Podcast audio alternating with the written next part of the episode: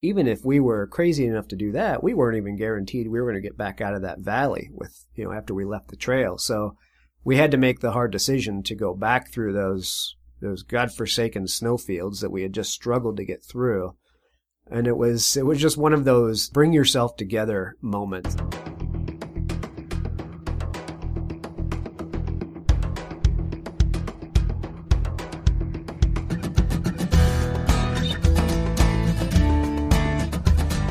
Episode 14 Travis Parsons.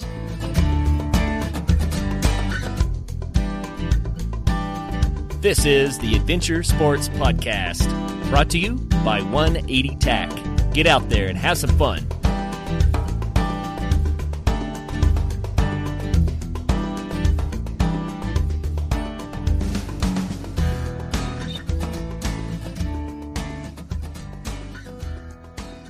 Welcome to the Adventure Sports Podcast. This is your host, Kurt Linville. And this is your other host, Travis Parsons. From time to time, we will interview each other so you, the listener, can get to know a little bit more about us and a little bit more about the podcast. Travis um, is the co founder of 180 TAC with me. He is an adventure sports enthusiast and he has done a large variety of adventure sports, but today's podcast is primarily focused on motorcycles specifically dual sport motorcycles. So, Travis, I told our listeners just a little bit about you. Take a few minutes to tell our listeners about yourself and your connection to dual sport motorcycles. All right, thanks. I can do that. So, my connection to dual sport motorcycles, I would say it started way back when I was uh, a little kid. Um, I was from a, a Navy family, and which means I was born in Spain and uh, ultimately moved over to the United States after I was a year old and was moved around the around the country to multiple states. But I claimed to be from Connecticut. That's where I was pretty much uh, raised from the age of nine to 23 when I finally moved out to Colorado. And I bring that up because Connecticut is where I started riding my little mini bike. It was a mini bike, a little Honda Trail 50 that my parents had had, you know, back in the uh, the 60s, I guess it was, when they all went camping and they would tote these little things around with them and ride around the campgrounds. Well, by the time I was nine years old in Connecticut, we had room to roam and, you know, property to ride on. So my parents let me work on that mini bike and get it running and ride it around the property. That was really neat because, uh, it gave me the first sense of kind of being off of my own. Even though I was riding around on my own property, it, it, gave me a chance to go out and, and do something. It was on my own. It was my own mini bike and, and very cool. So I would make up these full on streets with stop signs and intersections in my yard. And, uh, and, uh, seriously, I would abide by the, the laws of the roads on my own, in my own yard. Um, but the cool thing about that was, even though I was playing, I was made to work on that mini bike and learn how to fix it if something broke. It was one thing that my parents did do for me is, is instill that in me. So when I got older, uh, old enough to ride across the street, we had some neighbors that had a bunch of farmland and I got old enough to take that mini bike across the street. And that's what really allowed me to get out there and explore. It really gave me the exploration bug. I could go for you know, to a 10 year old felt like miles. It was probably a whole mile away from the house, but you know, at that age, that's everywhere. So that really gave me the bug. I was able to go take that mini bike out there and I was able to ride along the, the streams and the rivers and explore the woods. I was able to ride out in the middle of a field and park that thing and sit under a couple of oak trees and just listen to silence. Um, and that really, that's what really hooked me at a very young age we did a lot of other sports as a family, including downhill skiing, cross country skiing. I spent a lot of time um, four wheeling in the New England mountains. We did a lot of water skiing, but the one I always came back to, the one I truly adored and had a passion for, was that little mini bike and riding that thing around the woods. Well, that sounds like a lot of fun. Um, so, Travis, bring us up to the present day. Um, how are you involved with dual sport motorcycling right now? I you know I took a hiatus from riding motorcycles uh, for quite a few years. In fact, um, I would say about the age 18, 19, I sold my motorcycle and, and ended up buying a car um, because I had friends and people to cart around, and You can't do that with a motorcycle. So, you know, I was uh, I was off of motorcycles for quite a while, and it wasn't until oh, I don't know, maybe five years ago, six years ago, I uh, had the opportunity to buy another one, and that was one where I uh, found a good deal in Florida while living here in Colorado, and I decided to buy a, a one-way ticket down to Florida and pick this bike up that I had bought, and spent the next four days riding it back back to Colorado, and that was a fantastic journey. But what got me into dual sport was that that motorcycle uh, some listeners will know what it is. It's a V-Strom. Um, it was it was an on-off road motorcycle, but that allowed me to ride it out to the trails and and go explore some of the the fire trails in Colorado. And just more and more, I wanted to be on those dirt trails, so I ended up whittling, you know, whittling my motorcycles down to uh, one of them being a, a Kawasaki Dual Sport, a lighter weight motorcycle, and that's what I ride out in the woods today and have a ball with it. So, what exactly does dual sport mean to people who are not familiar with the term? Um, it depends, and it used to be just a motorcycle that was gener- generally made to go on and off road, but we have so many little pockets of of the the motorcycle industry now that a dual sport really is uh, is more of a 50-50 motorcycle. It's you know a dirt bike that can be ridden on the road because it's registered and has all of the uh, the DOT legal tires, turn signals. Um, you know there are other categories where bikes are more of a street bike and and have somewhat of the ability to go off road, and then there's others that are pretty much pure dirt bikes and you wouldn't want to ride them very far on the road, but Dual sport truly means that you can be comfortable on it for, you know, say an hour to to ride the the road, you know, a secondary highway to get up to the trails and go ride the dirt. Very cool. So, why would you encourage people to uh, take up dual sport motorcycling? You know, I think definitely dual sport motorcycling. I will answer for motorcycling in general, though. Um, motorcycling in general provides the ability to to get out and cover great distances, um, which is a benefit of a car or a truck. But by doing it on a motorcycle, it allows you to hear and taste and feel your environment while you're out there. Um, it requires you know a heck of a lot more um, concentration on what you're doing. It can can allow you to be with yourself uh, in your own head working on the task at hand, which is, you know, riding that motorcycle and, and staying safe with it. But it's a, it's a meditative thing. I mean, when I can get out there, you know, even if I'm out there for an hour after a long work week, um, just an hour will erase all of the stress that came from that work week. You know, just being out there on a motorcycle.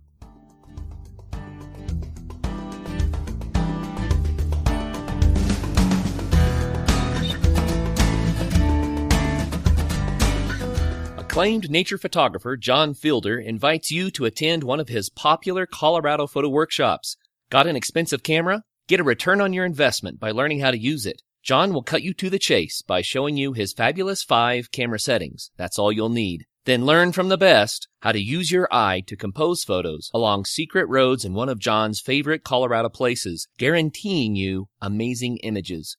Great food, great scenery, and great fun at sunrise and sunset Visit johnfielder.com for the complete 2015 schedule.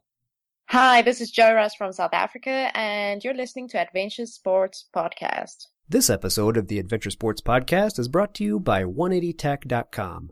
180tac manufactures premier backpacking and emergency products.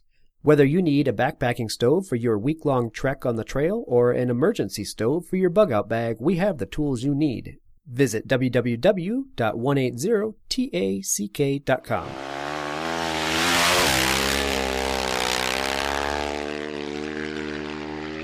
Well, Travis, you mentioned to us what hooked you on um, motorcycle sports as a kid, but you left the sport behind for a while, and now as an adult, you've taken it back up again. Share with us a story, an amazing experience that you've had more recently that renewed your enthusiasm about motorcycling. I think the the big one would be just when I got that motorcycle back to Colorado from Florida. Of course, the the journey back was fantastic. Loved every minute of it. But when I got it back here and realized that I could pack the thing up, uh, you know, load it up with a tent and sleeping bag and and clothes and whatnot, and head out and do a few overnighters on that. Um, you know, I was used to backpacking or jumping in a jeep and, and going distances, but when I realized I could do that on a motorcycle and just go back into the, the far reaches of the woods and be back there by myself and not be limited by car camping or limited by shorter distances because you were on foot, uh, that was the, the true hook, I think. And I think that has carried through my recent motorcycling activity as being one of the, the most exciting and interesting ways to, uh, to be out there on a motorcycle. You know, I uh, have much more limited experience with motorcycles, but one thing that I really noticed is that if you go into the wilderness on these rough roads in your four wheel drive truck, right, then you still can't go fast. And if you tried to go fast, you're just going to beat your truck to death. Um, it's kind of uncomfortable and, and limits the distance, and you know you get bounced around and behind the wheel so much. But on a motorcycle, uh, two tires, and they're in line, and they dodge most of the bumps, and the ones that they hit, well, the motorcycle just manage so much better. So it, it seems like you can go triple the speed. It increases your range and gets you places that a four wheel drive truck would have a very difficult time going. So, um, sounds like it would really open up the wilderness. Yeah, it really does. I mean, uh, the the bikes are nimble, of course. Uh, just having a single track, you know, two tires in line um, to worry about is uh, is a lot nicer than having a, a Jeep and having to worry about the inclines and angles that the Jeep or, or truck are on. Um, you can get up a lot, uh, scramble up a lot steeper hills and just kind of pick your way through and get a lot of places where vehicles just won't go, which goes back to my saying, you know, that we can get back into the, the far reaches, the little nooks and crannies of the woods and, and really enjoy it out there. It's not quite as, uh, as good or as nice as getting out there on foot in the backpack. There's uh, there's definitely an upside to that as well, but it finds a happy medium between the two for sure. So, describe for us what it's like to be out there riding. Um, let's say you're in the backcountry on on some four wheel drive road, and um, what's it like in the spring, the fall? Do you ever go in the wintertime? You know, what's the experience like?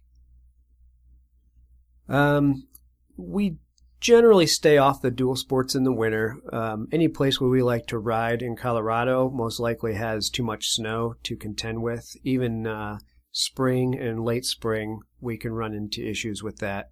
Um, but being out there, I mean, it's just a fantastic way to do it. The like I said, I mean the sights, the smells, the feel, you're you're working with the bike. You're kind of one with the bike where in a car you're just kind of sitting there as a passenger behind steel and glass. On a motorcycle, you're truly noticing what the gearbox is, is doing. You're truly noticing what the suspension is doing. Um, to be out there in the in the sights and smells and just take in all of your environment around you uh, is just a fantastic way to travel that way and just that feeling of being self-reliant and self-contained like you would be backpacking um, but being able to you know get out there uh, via a mode of travel that, that allows you to to uh, to run great distances. I mean on a dual sport bike um, you can go see a good handful of mountain uh, summits you know in a day and you know much less many in a trip and to be able to take in all those various views, you know, just in a, a long weekend is awesome, you know, and backpacking is, is great, but it often just allows you to, to get up one or maybe two and you got to turn around and head back out. So there's a real benefit there by comparison. Very cool. So I'm sure our listeners are, are those who have not been on motorcycles are thinking, yeah, but aren't motorcycles kind of dangerous? I mean, you get way back somewhere and crash, then what happens? So, Travis, share with us a story about a time that things didn't go quite right, and how did you manage that? Um, what kind of advice would you have for our listeners so that they can avoid a similar situation? You know, luckily I've been very fortunate. There's not been a lot of situations I've got into that uh, that you know, we're real serious like that. But one that comes to mind is uh, a friend of mine and I took our our 650s. I had a KLR 650 and he had a DR 650. Uh, we took those up from from the Front Range in Colorado up to uh, the Leadville area, and we were going to ride Mosquito Pass, which runs from Leadville over to Alma, and Alma is between Breckenridge and Fairplay out there. Um, so the Mosquito Pass gets up to a little over 13,000 feet. We decide we're going to ride this. Wow. Well, we ended up meeting uh, up with another another rider that just happened to be out there, and we decided to ride up the uh, the pass together. And so that was going to be nice, but you know, my, my buddy and I took off and, and went up Mosquito Pass, and Mosquito is uh, is a fantastic pass, but it's it's really rocky. Um, you have to really be be on your controls and your balance on your bike to keep uh, you know, it's a 400 pound bike, the KLR is, uh, to keep that thing upright and from toppling over the, the edge of the cliff. It's a lot of switchbacks getting up there, of course. Well, the two of us, you know, fumbled and, and got up there. Um, I think I dropped my bike maybe twice, you know, doing it. Holy cow! And it was, it was no harm, no foul. I mean, you drop a motorcycle, no, not a big idea or big deal. Um, but we finally got up to the top and we stopped. And we finally got to a point where we could rest. And we couldn't hear the other guy that we had met up with. We didn't hear him. We looked over the edge. We couldn't see him. So we waited probably uh, 15 or 20 minutes, waiting to hear from a sign of him. Then we decided, well, we'll go out on the ridge line in opposite directions and see if we can't get a better angle on the road coming up, because we thought surely if he's down there, we'll see him. And we spent probably another 20 minutes doing that and came back and rendezvoused at the, the summit again, only to find out that neither, neither one of us had seen him. So, being that this pass was so rocky getting up there, we really did not want to ride back down that face. We were planning to go up over the summit and down into Alma, like I said. But we couldn't leave this guy. He might have fallen just in, a, in an area where we couldn't see him, and he could have been injured. So there's no way we could leave the guy you know, without trying to find out. So then we rode back down. We rode down that, that rocky slope again, rode all the way down to the bottom, and there's no sign of the guy. We can't see him. He's not over the cliff. We don't see tire tracks going off the trail. There is no place the guy could have gone, but turned around and gone back out to uh, down to Leadville. So we decided, well, we'll continue on our trek. It looks like the guy got out of there just fine. Uh, and we went right back up that rocky scramble and made it up there, luckily without dropping the bikes this time. Um, but it was starting to get later, so we wanted to get down the other side into Alma. So we headed down that, that side of the, the mountain and came across our first big snowfield. This was early summer, late spring, and there were still just a, a few good um, snowfields across the trail that we had to navigate around. And navigating around these snowfields meant that we had to get off the bikes, park one, and the two of us had to muscle the bike across the, the very edge of the snowfield, which was the edge of the, the cliff going down. And it wasn't a sheer cliff, but had we lost a bike down it, it would have been miserable trying to get it back up. So anyway, we, uh, we get through this, the first snowfield. We get both bikes across it, ride for a little bit more, and then come across another snowfield. So we have to do the same exact thing, and we're beat. You know, we're, we're muscling these bikes. Like I said, they're both 400 pounds. So we're one person's on the throttle and steering it. The other person's trying to keep the back tire from slipping off the trail. So we get the other two or the two bikes across the other snowfield and ride along a little bit more. Then unfortunately we come to the snowfield that we cannot cross. This one, we just look at every angle of it. There's no way we're getting across this thing.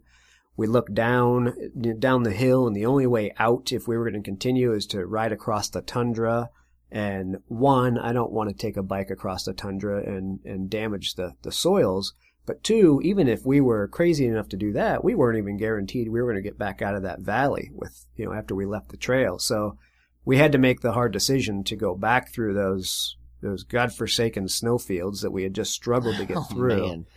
and it was it was just one of those those mental uh you just had to to bring yourself together moments and i think these are the moments that create adventures you know and that's that's how i had to stop take a deep breath and say it out loud. I said you know what? We're going to look back on this and it's going to be funny. I said right now it totally sucks but this will be funny someday. So we just had to rewrite our uh, our perception of the of what was going on and happening to us and dig down deep and get them back through. So, you know, that was, we were pushing probably six o'clock at night and, uh, we finally got the bikes through those, those other snowfields again and back up the, the way we came and started heading back out.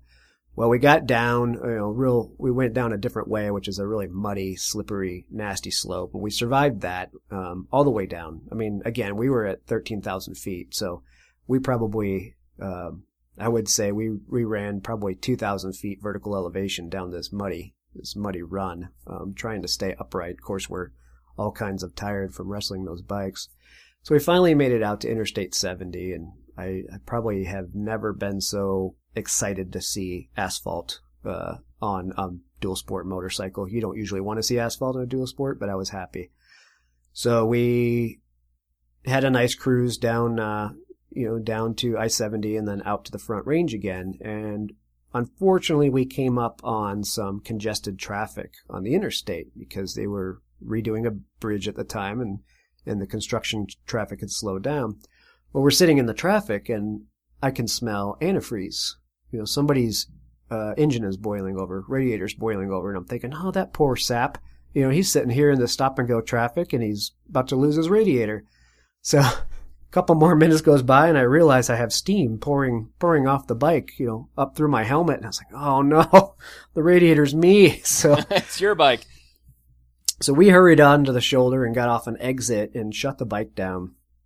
Of course, by that time, the, uh, the temperature gauge had pegged and I'm thinking, oh, this is not good. Well, long story short, what had happened is when I dropped the bike on one of those, uh, you know, one of those turns coming up Mosquito Pass, I had bent, I pushed my fuel tank into my radiator shroud. The radiator shroud there then pushed into my radiator fan. So my radiator fan stopped working. Um, and the bike was cool enough coming down the hill and down the, the interstate and everything. And and only uh, when we got into that congested traffic did it did it rear its head and, and decide to overheat because the fan wasn't there to keep up with it. So we had to uh, make a quick fix, an emergency fix on the side of the road, which basically uh, included just snipping the wires to that fan, and then I had to take a detour all the way home just so I could keep the bike moving. I had to get off that interstate, but we survived it. It was uh, nine or ten o'clock at night by the time we got home, and uh, and we do look back on it and laugh today. But at the time, it was just one of those things, you know, what really made you wonder how prepared you were to be in that situation. Because even though it was early, early summer, being out on the mountain with really nothing other than your riding gear at 13,000 feet, you know, can get pretty chilly. And of course, we didn't have enough provisions to, to last overnight. So that was uh, the one big one that didn't quite go right. And I definitely learned some things from that. So, what kind of advice would you give our listeners about how to avoid those sorts of situations, or, or should they avoid them? Well, I would I wouldn't say they should avoid them, um, but certainly some preparation and thought into what could possibly go wrong. You know, we set out on these trips. You know, I should say up until then, we set out on these trips with our regular motorcycle gear, maybe one extra layer. We had some snacks in our tank bags uh, but not much more than that. And we found ourselves in a situation that could have kept us out all night. And, not to say we would have died out there, you know, in those situations, but we could have been more prepared. And being more prepared would have been uh, putting some thought into the trip for starters to probably bring a little bit more food than we were uh, prepared to consume within the day because that's all we normally would bring is something that keeps us through the day but you're not thinking you need it for an overnight um, potentially a small, real lightweight bag, you know, that you could sleep if you got stuck out there. Um, and then one of the one of the things I ended up purchasing after that trip was a GPS tracker that would, you know, basically you can hit the button on the thing and it calls for help. If if one of us had gotten hurt and couldn't get out of there, we could be evacuated. But it also more so was uh, a way to communicate back with our families because we were running really late that day.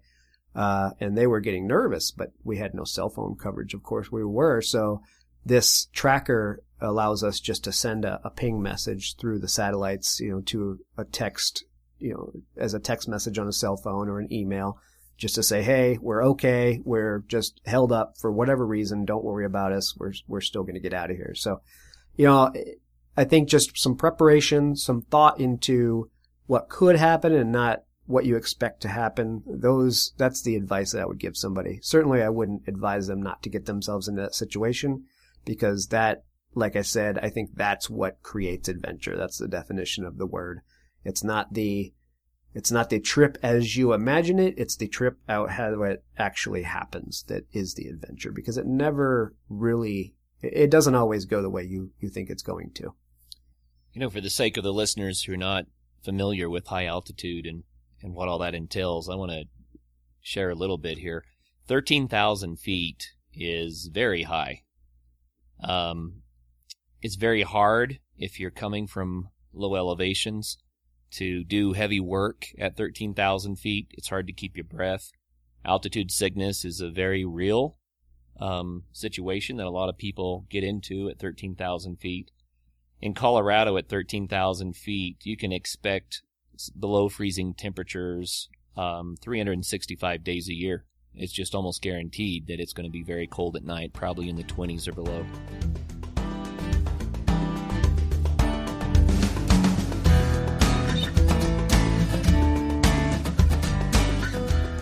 Hey, all you mountain biking enthusiasts out there, come be a part of the 2015 CycleFest Colorado on May 16th.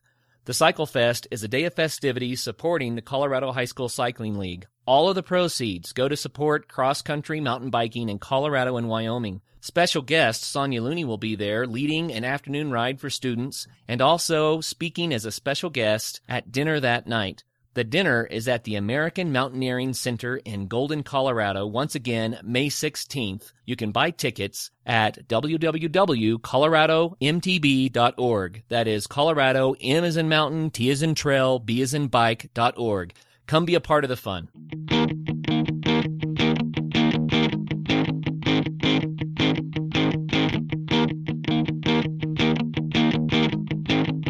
Wrestling a 650 motorcycle. Now, some people might say a 650 is not that big. Well, compared to some of the road bikes, maybe not. But a 650 on the dirt, that's a heavy bike.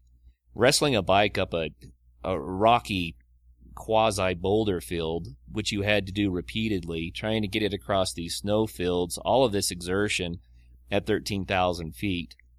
Um, that's no small thing. You must have been really exhausted.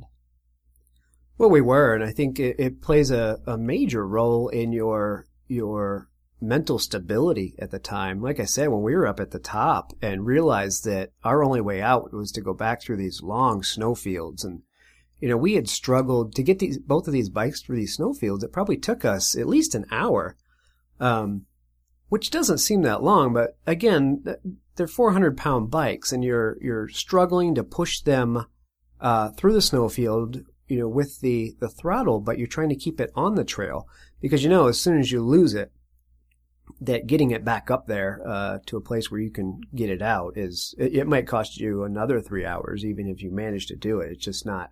It wasn't a situation where we had a good out, so we just had to be mentally ready to conquer that challenge. It was the only option we had. We were exhausted, and uh, but by the time we got down, we just thought, you know what, we're gonna we're going to relax on the way out of here because this right now this tarmac is the best thing we've ever seen in our lives you know? I'll bet you loved your pillow that night too. I loved my pillow that night. I loved my the warmth of my house you know? But that's why we do it. I mean every adventure sport that's that is the key right there. It's it's what makes you feel alive. It's what makes you smile and laugh when we tell the stories uh, and I think if you get out in those situations, you simply need to realize that you will get out. You're going to get out and that you're going to look back on the whole thing and chuckle. And that's what got me through it. You know, it was, uh, it's just a way, the attitude that I had to adopt, you know, once I realized that times were going to be tough for the next few hours. Wow. Well, Travis, um, a lot of our listeners may want to try motorcycles for the first time. Uh, they hear a story like that, that might scare them a little bit, but you've also talked about how wonderful bikes are, the freedom that you experience there. Um, what advice would you have for people that are interested in trying motorcycling as an adventure sport for the first time? I think the the keys are learning. Do a lot of reading. There's plenty of awesome forums out there. I mean, this is a wealth of information. People love to get get together and discuss their sport. I mean, that's what this whole podcast is about. Obviously, we love to get together and share stories. But part of those stories, uh, I would say a lot of those stories are the good stuff that didn't go wrong, but you get to learn from the bad stuff that did. So learn, go on the story, on the forums, and read a lot. Ask questions. You know, people on the, the forums are extremely helpful. The other key would be to start small. Um, people want to go out and buy a big street bike or a big BMW GS Adventure because that's what they see on TV. They see Ewan and Charlie and Long Way Down, Long Way Round. They see them ride around the world and this is what I'm going to do. You know, I've never been on a motorcycle, but this is what I'm going to do. And they spend a lot of money on a lot of equipment that's just too much for them. There's nothing wrong with starting small. If you smart, start with a small dirt bike, you know, dual sports your thing, start with a small dirt bike that you can throw in a pickup truck or trailer to the trail. Get used to the dirt. In fact, I would recommend anybody that wanted to get into motorcycles at all, street bikes or dirt, always start in the dirt because it teaches you so much more about the bike, the balance, what the, you know, what the tires do in, in different uh, types of terrain. So start there, start small. And then the third thing would be to learn how to work on your machine. Um, a credit card and a cell phone can only get you so far. If if we had had that radiator problem out um, out in there, you know, in the on the summit of Mosquito Pass, and it were a debilitating debilitating problem, we could have dealt with it. But we didn't have any cell phones, and there was nobody up there that could take our credit card to help us out of that situation. So learn how to work on your stuff, even if it's basic maintenance and basic trail repairs. Learn how to do it and learn what tools you need to bring with you. So you mentioned starting small. Um, what does that mean, CC wise? Well, it depends on the person. I mean, if you have no experience um, and you're and you're an adult, I think something around a 200 to 300 cc uh, four-stroke motorcycle would be fine. It's it can be lightweight. I mean, you might only be talking about, you know, if you're buying something new, you might only be talking about 225 pounds. Um, so you have something that's lightweight, you can handle it. It's not too much power, but it gets you where you need to go, anywhere where you need to go. I mean, anywhere where I go on my motorcycles or, you know, any more powerful motorcycles, these little guys can go too. In fact, they make fantastic trail riding bikes just because they're so light and nimble. Um, they're very easy to pick up. I mean, a 400 pound bike will wear you out. Um, I, my adage with that KLR, I mean, I liked my KLR, but I always said if you drop a KLR a third time, I seriously consider going home and just buying another one on Craigslist and leaving it where it lie because I would get so tired picking that darn thing up that that it just got overwhelming and that's a big reason why I got rid of it. You know, my current bike is a hundred pounds lighter, uh, and it makes a world of difference. Um, so get a bike that doesn't have too much power and is easy to pick up because you will drop it. Um, and then the third part of the weight of the bike is when you drop a heavy bike, that is just that much more weight crashing down on the part that wants to break. So if you have a light bike, you're much less likely to uh, break parts by dropping it. Or or break the rider too, huh? Yeah, you can easily break the rider, that's for sure. And there's nothing like breaking the rider and still having to get a 400 pound bike off the rider's leg that's broken. Ouch. Ouch. Well, those are some good ideas. Um, is it expensive to get involved in the sport? Are there ways around the expense of it? Well, as as expensive as you want it to be, and it's as cheap as you want it to be to be within reason. Um, obviously, the cheaper you go, um, you know, it means you're buying something that's used, and it, even cheaper means that it may may not be in very good shape. So, you know, I would say if if you start out, you might start out renting something and just getting a feel for for the dirt and for a lightweight bike and see if you like it. If you like it, start shopping around for something used. I would recommend somebody at least spend at least a thousand dollars on a dirt bike uh, at a minimum for something that they want to take out on the trail and be reliable. Uh, anything under that, you're probably looking at something that's antiquated or antiquated and in ill repair. Um, or maybe it's new and ill repair. if you're buying uh, something newer for a thousand dollars, run away. It's not worth it. Uh, because the problem with these is you can, on the upside, they let you get way back in the woods, out in the middle of nowhere. But if you don't have reliable equipment out in the middle of nowhere, then you're going to be hiking a heck of a long way back out because if your equipment fails on you, that's your only means of getting out of there. Oh, good advice. So, Travis, how does your adventure sport, how does motorcycling uh, benefit individuals or society as a whole? You know, at um, the Adventure Sports Podcast, we want to make sure that we're giving back, right? That we're encouraging others and and uh, doing things that are healthy and beneficial for society. So, how does riding a dual sport bike benefit society or the individual? Well, I think to me, the biggest thing is that riding, at least riding dirt bikes, um, but in a sense, riding all motorcycles, riding is healthy, right? So that sounds odd, but for starters, riding gives you back your sanity. You know, if you, like I mentioned earlier, if you have a long day or a long week in the office and you truly love to ride, you can hop on that motorcycle and even if you're only out for 30 minutes or an hour, it will wash all that away. It truly does. Uh, I can't get that in a car. I can get that backpacking or hiking, um, certainly, or exercise, but getting on my motorcycle provides that. And it just, it's, it fuels that passion of mine and it washes it all away. Uh, it just gives me back that sanity.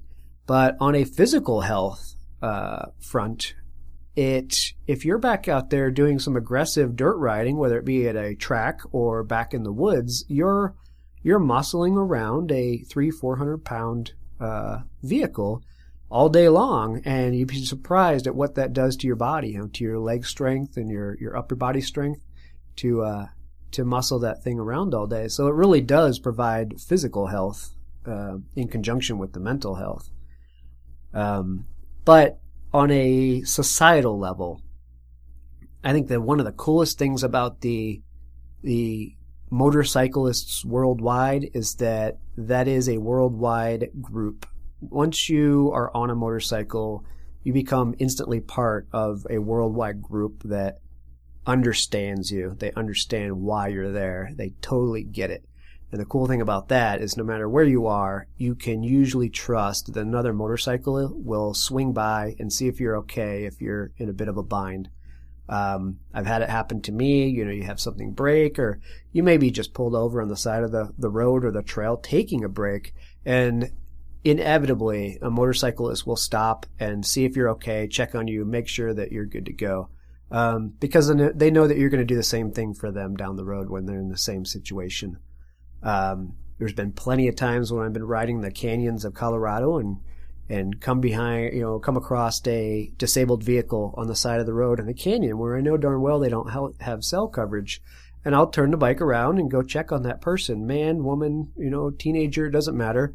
Um, and, and inevitably, I shouldn't say inevitably, but more times than none, I've heard that somebody else on a motorcycle has swung by and stopped and asked for them, you know, if they needed help, which is a really cool thing to hear. I think, unfortunately, motorcycles uh, get a bad rap. I think, you know, there are a few a few folks out there on motorcycles that uh, that kind of ruin it for the rest of us, and I think the general public kind of expects us to be a hooligan just because we're on two wheels, and it's really not true. Um, I think when I see motorcyclists giving back to society in those ways, uh, it it makes me feel a heck of a lot better about how we're portrayed. You know, a lot of our listeners have probably experienced um, traffic infractions, road rage.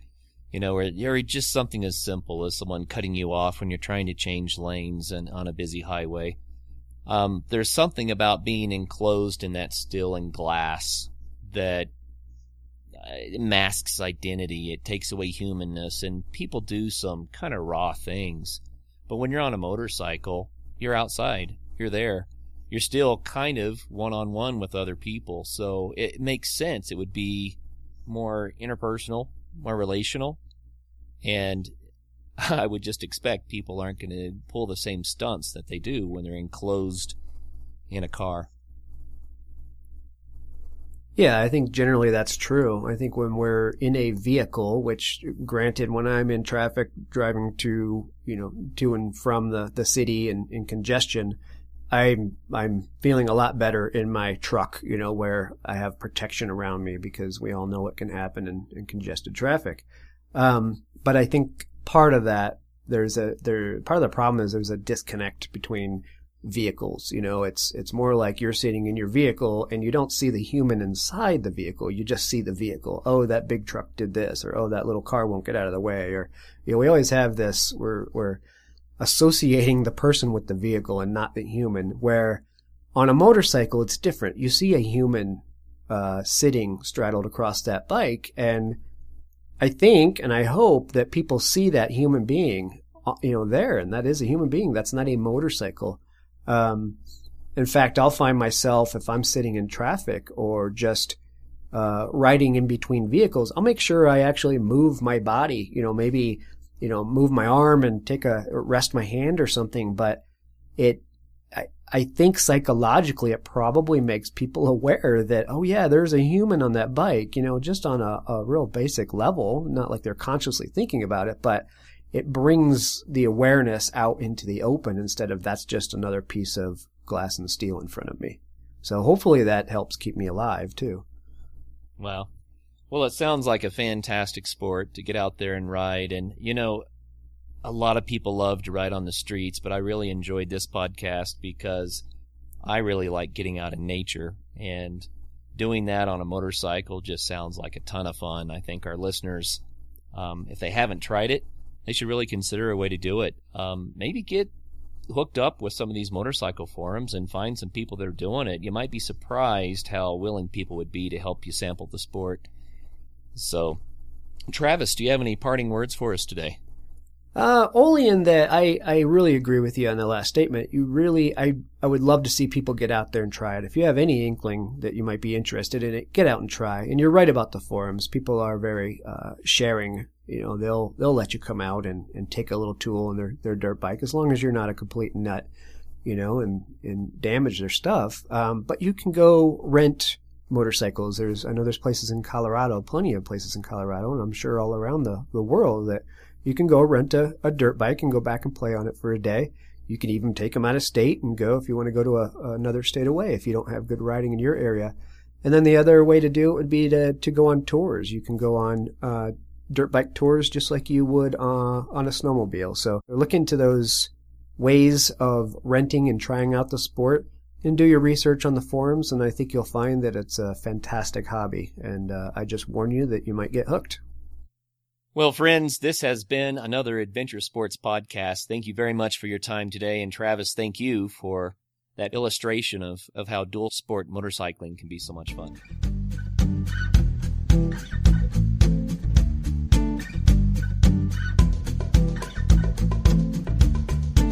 Would you like to be a guest on our show? Just go to adventuresportspodcast.com and click Contact Us.